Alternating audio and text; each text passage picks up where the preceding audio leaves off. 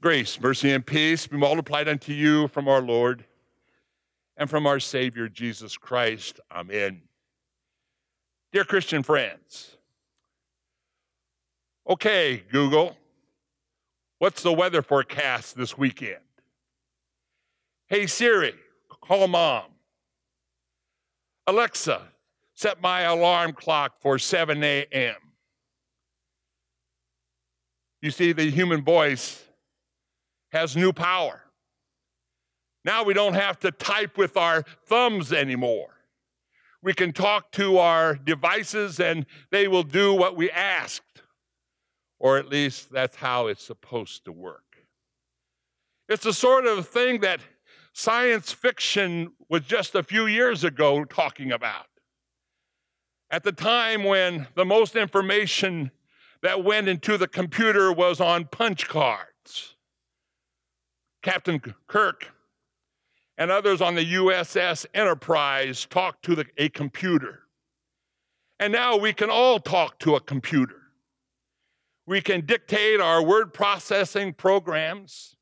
We can surf the internet without touching the keyboard. And we can call up a recipe from the kitchen without dirtying the tablet screen.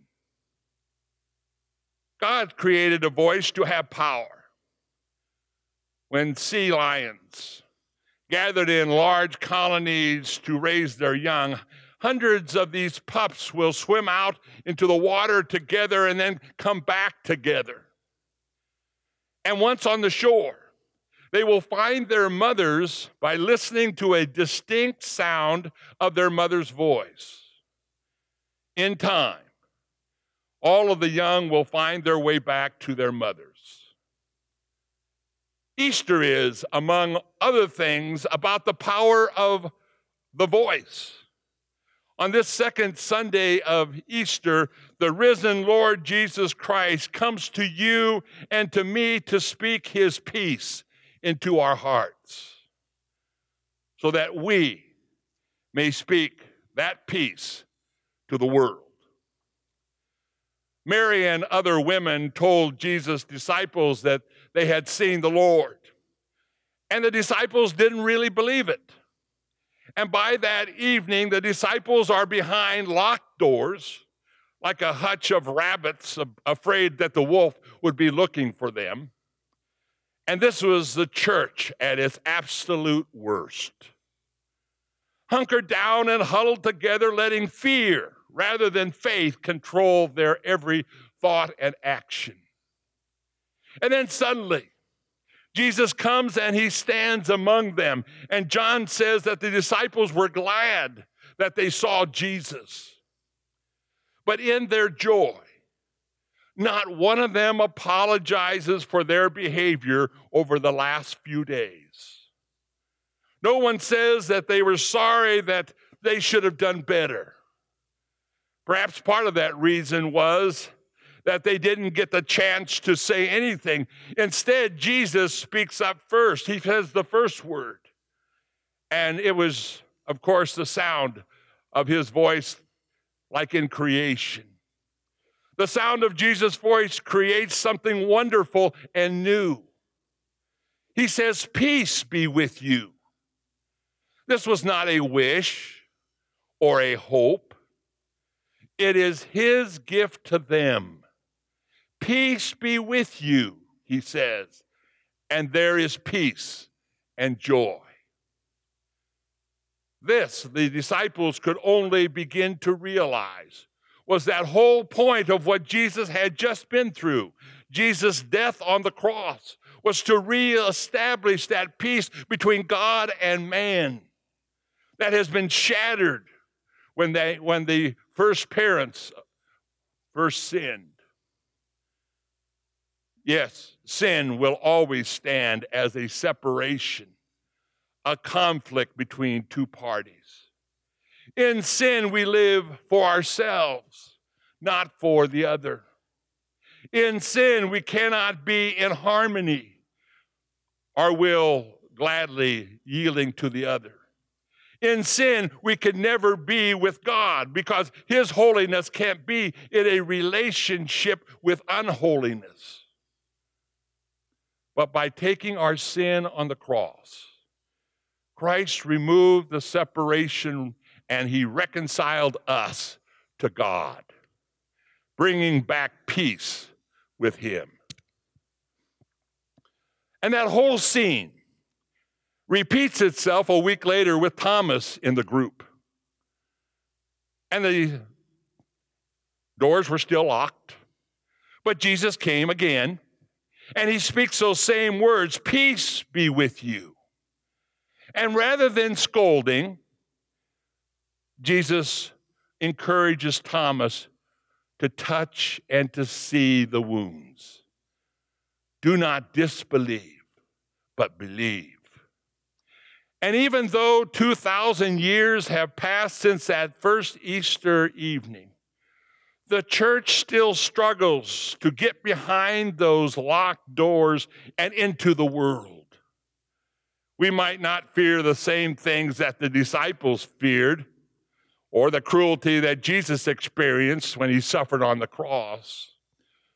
That fear that kept the first apostles locked up, there is much a wary of in the first or the 21st century as there is in the first century.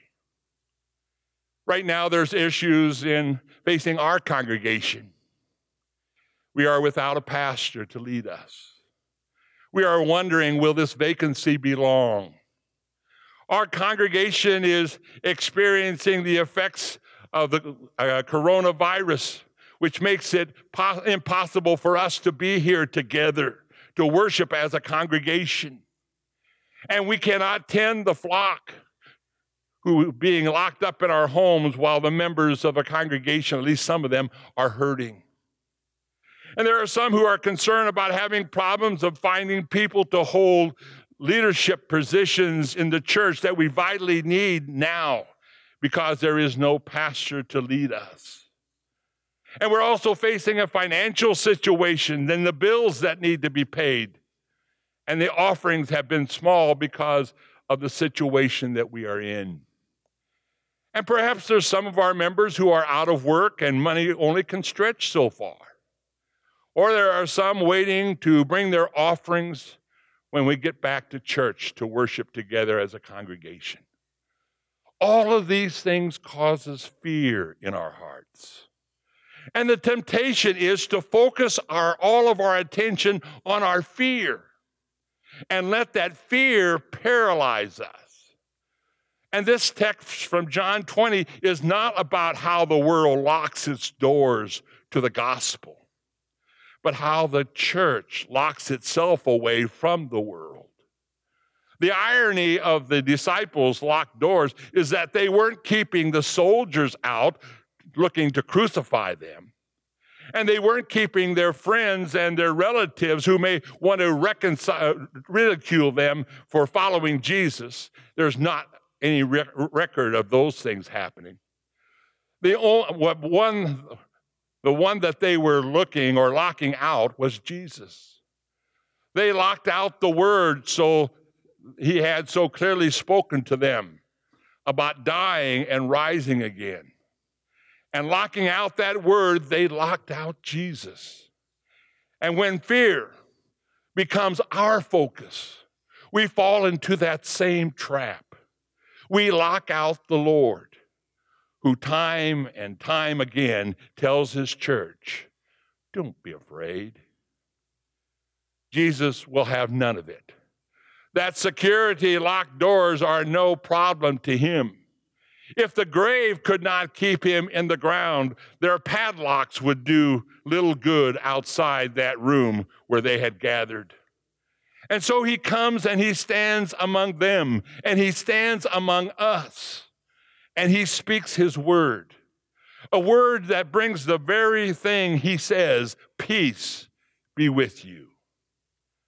And this is Jesus' word to you on this second Sunday of Easter.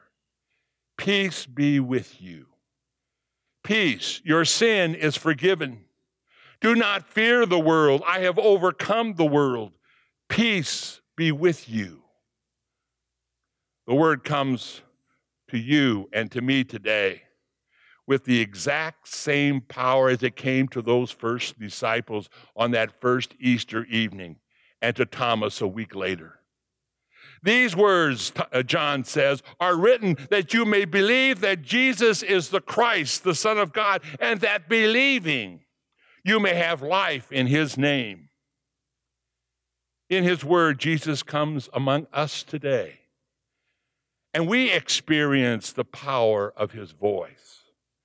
He doesn't just tell us about peace, but he actually speaks peace to you and to me. As Luther puts it, as soon as he said it, it is done. Jesus spoke his peace to you in the water of holy baptism, at your baptism, where you were joined to his death and his resurrection, and you died to sin and rose to a new life. That peace is spoken to you every time you return to re- in repentance to your baptism. And he says to you through your pastor, I forgive you all your sins. That peace is spoken to you at his table. And I can't wait till we get back there. Where in, with, and under the bread and the wine comes, he comes to our time and our space to feed you his body and his blood for the forgiveness of your sins and to lift up you out of your fears.